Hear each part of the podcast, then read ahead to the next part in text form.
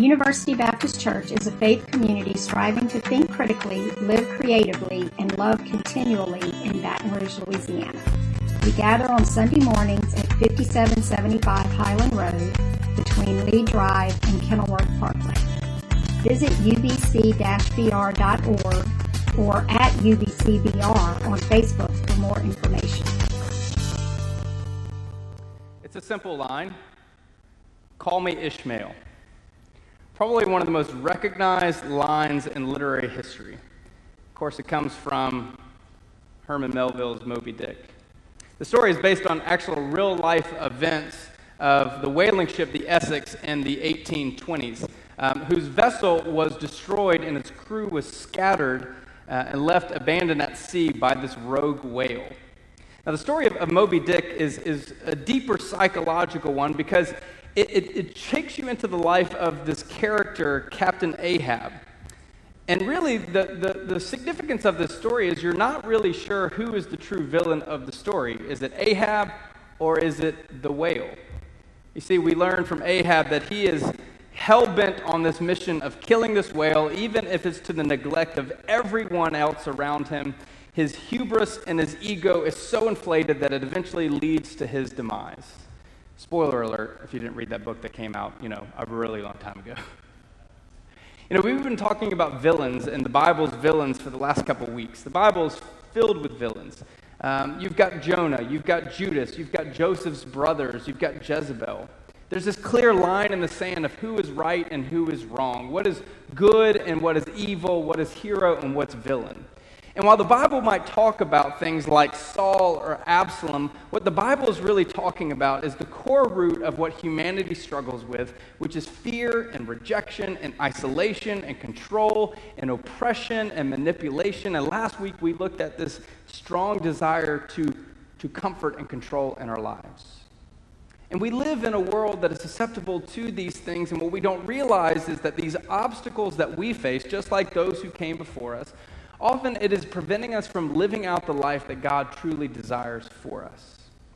And so we're in this series, Dumping Jezebel, boldly stepping beyond life's greatest obstacles. And for this, we're going to uh, look at 2 Samuel chapter 11, verse 1. Now, in this story is the great king of Israel, David, the giant slayer. Except this time, well, well David, well, we'll just see from our passage. In the spring, at the time when the kings go off to war, David sent Joab out with the king's men and the whole Israelite army. They destroyed the Ammonites and besieged Rehoboam. But David remained in Jerusalem. One evening, David got up from his bed and walked around the roof of the palace. Now, what we need to understand for the context of this story is that David is in the prime of his rule as the king. He is the giant slayer. He has evaded the murderous plots of King Saul. He's become the king of the northern tribe. He's united the southern tribes into one unified kingdom with the south. He's established his capital in Jerusalem. He's honored God by bringing the Ark of the Covenant into the center of the city. He, he's been out on these great military campaigns. He's faced off against the Philistines, the Moabites, the, the Arameans, the, the Ammonites. And after all these great victories, he's beefed up his military, placing garrisons all over the kingdom to protect the people. And this has been exhausting work. This is for the first time in 10 years, David is at a place of peace. So when the winter rains subside and the spring brought forth dry climate, it was time to move out in defense and to battle. But the Bible tells us that David stayed to rest and renew. Doesn't he deserve this? Don't we deserve this when we stop and think about it? I mean, we work hard. We toil away each week for over 40 hours. We come home, we take care of our families, we, we take care of our homes, our, our yards, our friendships. We, we crunch the numbers to pay the bills. We, we get that vacation, we get that special thing that we want. We try to take care of our bodies with work and exercise. We, we try to wade through the waters of conflict of, and work and, and, and family and relationships and, and different forms in our community. We volunteer at our, our kids' school or our grandkids' school. We, we go to their sports things. We, we do the church thing. We deserve rest. We deserve some time off, a time when others can go out and fight the battles and take responsibility. So, why do we get this feeling like David shouldn't be doing this? Well, there's a sound that, that could be associated with this text, and Deb, if you'll play it for us.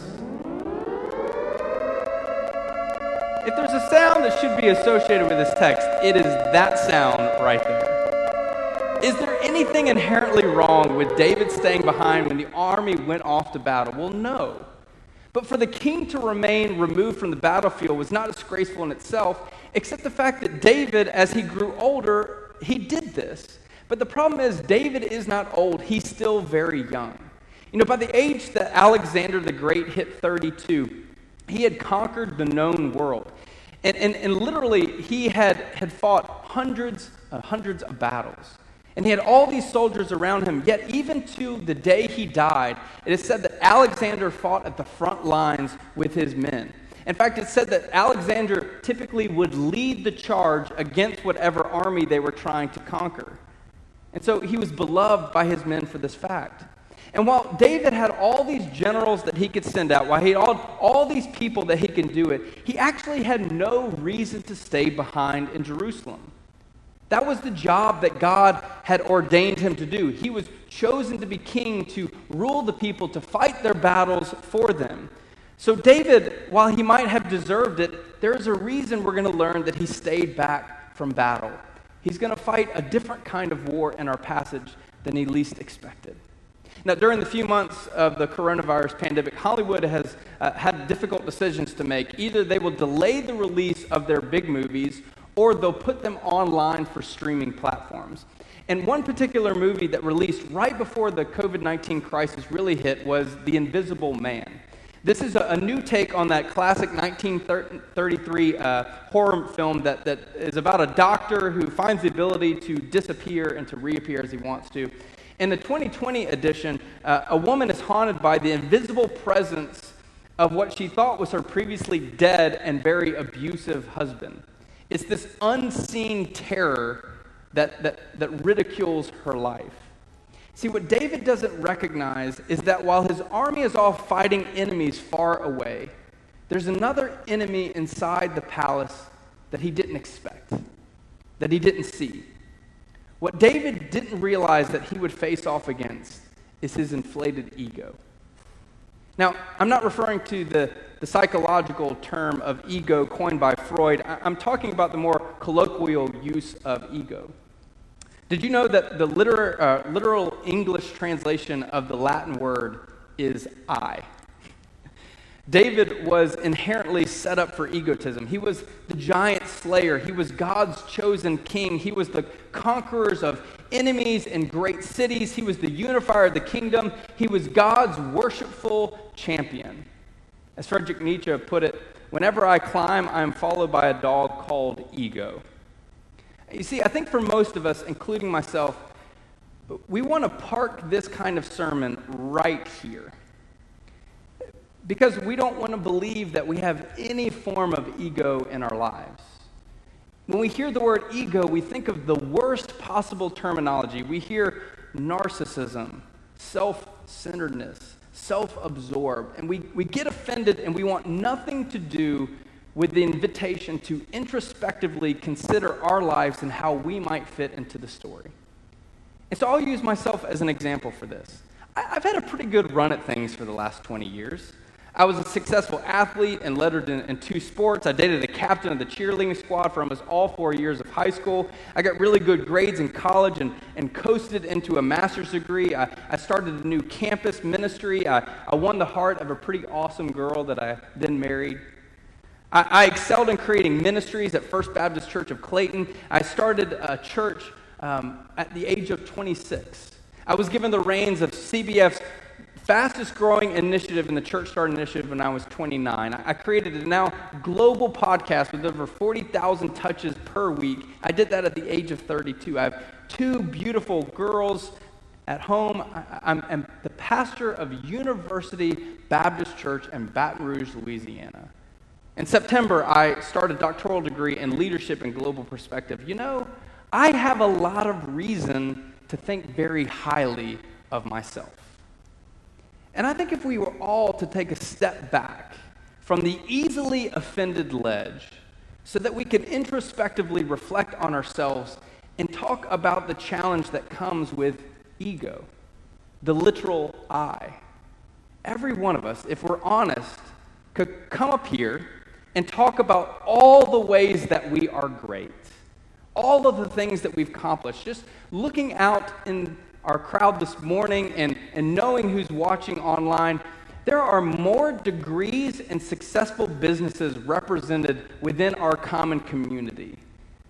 But that's where often our misunderstanding of egotism takes place. Success does not mean self centeredness or self absorption.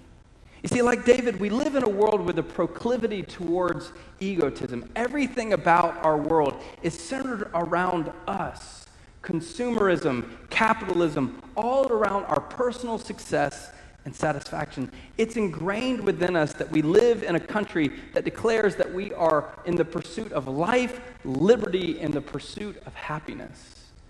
The adage is supported by the endless resources that are given to us. See, the ego often shows itself in the aura of superiority.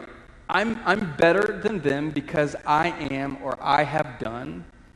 The ego craves attention and control and preservation and self interest. The ego lacks gratitude because it would be admitting that someone else did something to put us in the place that we've been successful.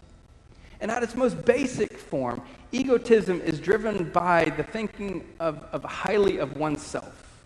It's perpetuated in the actions and the mentality that we live with each day. You see, Plato compared um, ego to the chariot of two horses. One horse is enlightened higher impulses, the other horse is irrational passions. And the charioteer is logically a part of our soul that tries to keep the horses from pulling apart, splitting them into two different paths. And what we find with David in our story in verse 2 is that ego can lead to self and others' destruction. It says this in verse uh, 2. One evening, David got up from his bed and walked around the roof of this palace. From the roof, he saw a woman bathing. Well, this story just got interesting. The woman was very beautiful, and David sent someone to find out about her. The man said, She is Bathsheba, the daughter of Eliam, and the wife of Uriah the Hittite. Then David sent the messenger to get her. She came to him, and he slept with her. Then she went back home. You see, the thought of absence from the battle was, was a harmless thing, David thought. He, he could relax, he could take a break from work. He deserves this. Again, he's the king. And after an afternoon nap, David was restless the evening on his roof, and he looked out and he well, he saw there was a woman bathing an eye shot of the palace. That wasn't his fault that she was bathing right there, but it certainly was his choice to take action upon those things. And seeing this woman wasn't a crime. I mean, she was right there for him to see. But what began to change in this is that David sent out a message to find out who this woman was. And he receives a message back that she is the daughter of Eliam and the wife of Uriah the Hittite. And according to 2 Samuel 23, Eliam and Uriah both belong to David's elite corps of loyal fighters known as the 30. So the message is understandably clear to David. This is the wife of two of your most loyal men. One of your loyal men, one who happens to be her father. But apparently, David's level of respect for these two men goes beyond his next choice in action to bring Bathsheba into his house one author put it the ego's job is to kill everything but itself. You see, ego disregards others, the mindset of getting what you want, when you want it, no matter who it hurts and what it takes, it becomes easier and easier over time. We, we want to be right, we want to be heard. We, we want our, to get our way, to, to get that job, to get that promotion, to gain that friendship. And, and how often we don't consider is how it affects others around us. But it's not just its effect on others, David's ego also goes much deeper. Do you remember when Jesus was asked, What is the greatest command? His answer is profound because it's so simple. He says that we should love God with all of our heart, mind, soul, and strength. And the second is like it to love our neighbor as ourselves. And you see, if, if David's ego is inflated to the point of disregarding his neighbor, mistreating even the people who are most loyal to him, then what does that tell us about his perspective of God? You see, the ego undervalues God. Let's start with the amount of God's laws that David broke was adultery and, and, coveting and all those things. There is endless laws within the Old Testament about those things alone. But then there was more unique laws about Bathsheba and David and how they broke her monthly purity.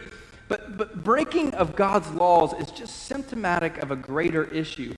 David's downright and disrespectful, self centered, and egotistical nature towards God. Why was David so willing to throw away what God had given him for such a cheap thrill? And if he really desires what God desires, then why would he not follow in God's way? You see, entitlement and egotism spits in the face of God. It takes another man's wife, uh, even if that man is someone who's faithful to you. And David was not grateful for the opportunities that God had given him. He believed that he deserved more because of what he had accomplished. This is no man after God's heart. And when David is not after God's heart, the grimness of the story only gets worse. I don't have to explain to you what happens when a man loves a woman, but then Bathsheba comes to him with a simple message I'm pregnant. Oh. And so David does two things. He puts two and two together and realizes, well, by the time Uriah gets back from the battlefield, there is no mathematical equation I can do to make this seem like this is his child. And so he invites Uriah to come back from the battlefield. And he thinks simply, well, I'm going to bring Uriah back. He'll stay in his house, he'll stay with his wife. All this will be solved. Except Uriah refuses to go home out of dishonor towards his fellow men who are still at the battlefield. As if the theme wasn't obvious for Uriah's righteousness, his name literally means, My light is Yahweh. So the man after God's own heart is consumed with darkness, while the man he is wronging is consumed with God's light. And David tries a second time. He tries to get Uriah drunk, eventually hoping that he would push him into his home, but it says that Uriah refuses to go home again, and, but again sleeps among David's servants. So David's ego pushes him off the deep end. Since this isn't working, David decides to go mafia style and have Uriah offed. And so David sends Uriah back to Joab carrying a letter with this deceitful plan. The narrator tells us in 2 Samuel that he continues to show the honorable nature of Uriah because Uriah didn't even know, he didn't even have the dishonor within him to open the very letter that was condemning him to death. Because in the letter it tells Joab to send Uriah to the front lines. The man is killed, and after a time of mourning, David took Bathsheba as his wife. See, apathy and entitlement and lust and adultery and lying and destroying two marriages and enabling others to lie for you and premeditated murder. Who would have thought all these things would come from a king that we learn from the scripture says is a man after God's own heart? But all of this murderous nature of David began because he simply didn't go off to do what he was called to do. He thought he had become so successful, he had done so much in his life that he was deserving of whatever he desires. And ego paralyzes effects to our common sense. And what begins as something so small and innocent and unnoticed by others can build and build into something irreversible and destructive in our lives. As the great Eckhart Tolle put it, when people are taken over by self centeredness to such an extent, there is nothing else in their mind except ego. They can no longer feel or sense their humanity, what they share with other human beings, or even the other life forms on the planet. So there is no identity with the concept in their minds that other human beings can become a concept as well. You remember that great Greek myth, Icarus? Born into slavery on the island of the Minotaurs, Icarus' father is trapped by King Minos, who had him build a labyrinth to, to trap the Minotaurs into his kingdom. And, and struck uh, uh, inside the, the labyrinth, uh, Icarus' father knew that there was no way out, and since he, he built the maze, the king would not let him leave. And so he constructed two sets of wings from bird feathers and forged them together with wax. But before they took off to escape from the island, Icarus' father warned his son not to fly too high.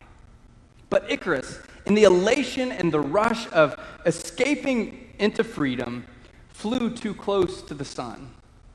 The wax in his wings melted, and the boy plunged to his death. See, like Icarus and like David, our ego can take us too close to the sun.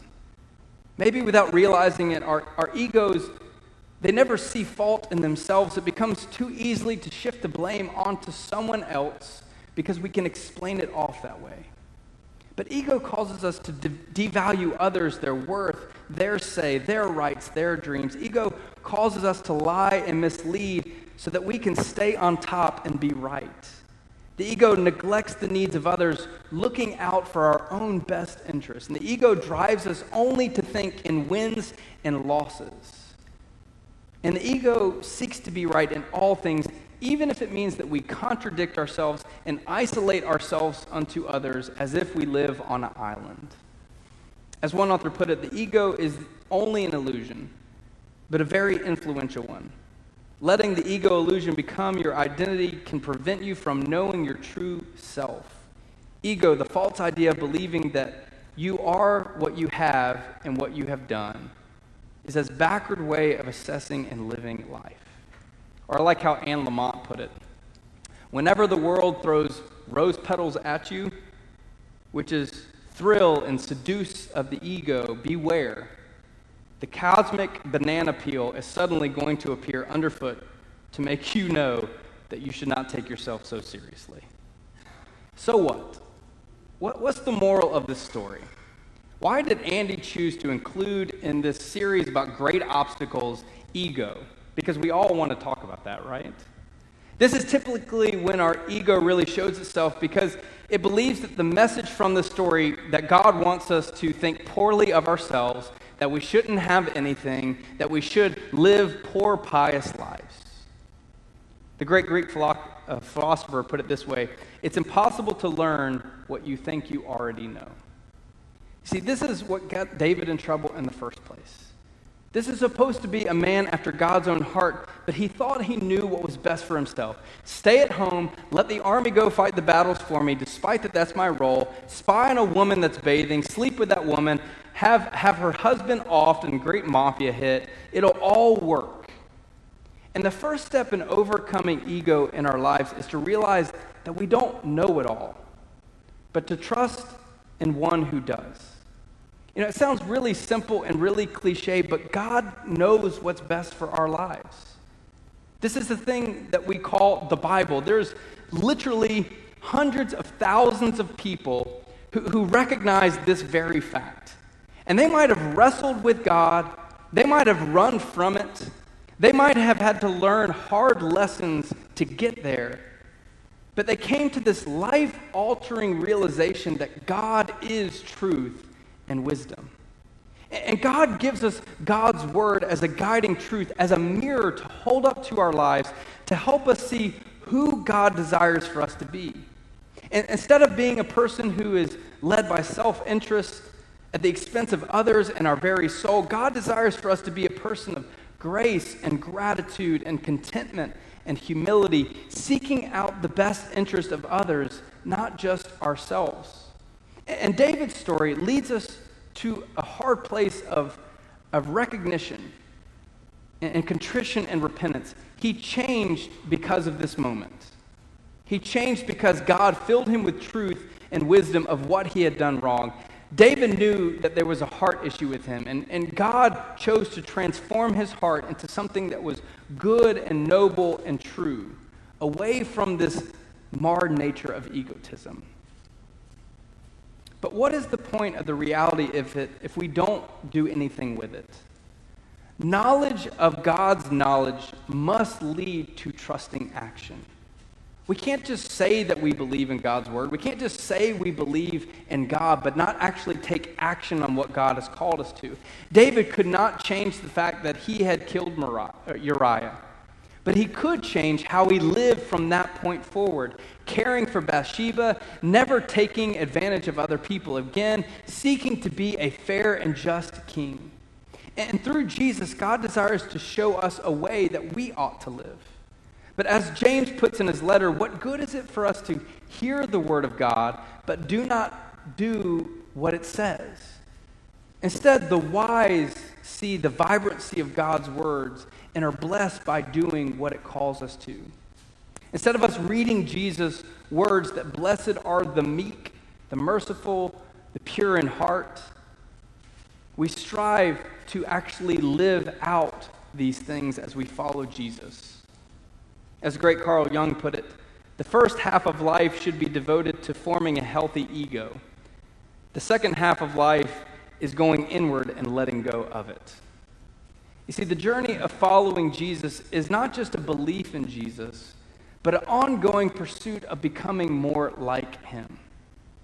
Jesus takes our greatest inhibitions, like egotism, and transformed them into something better.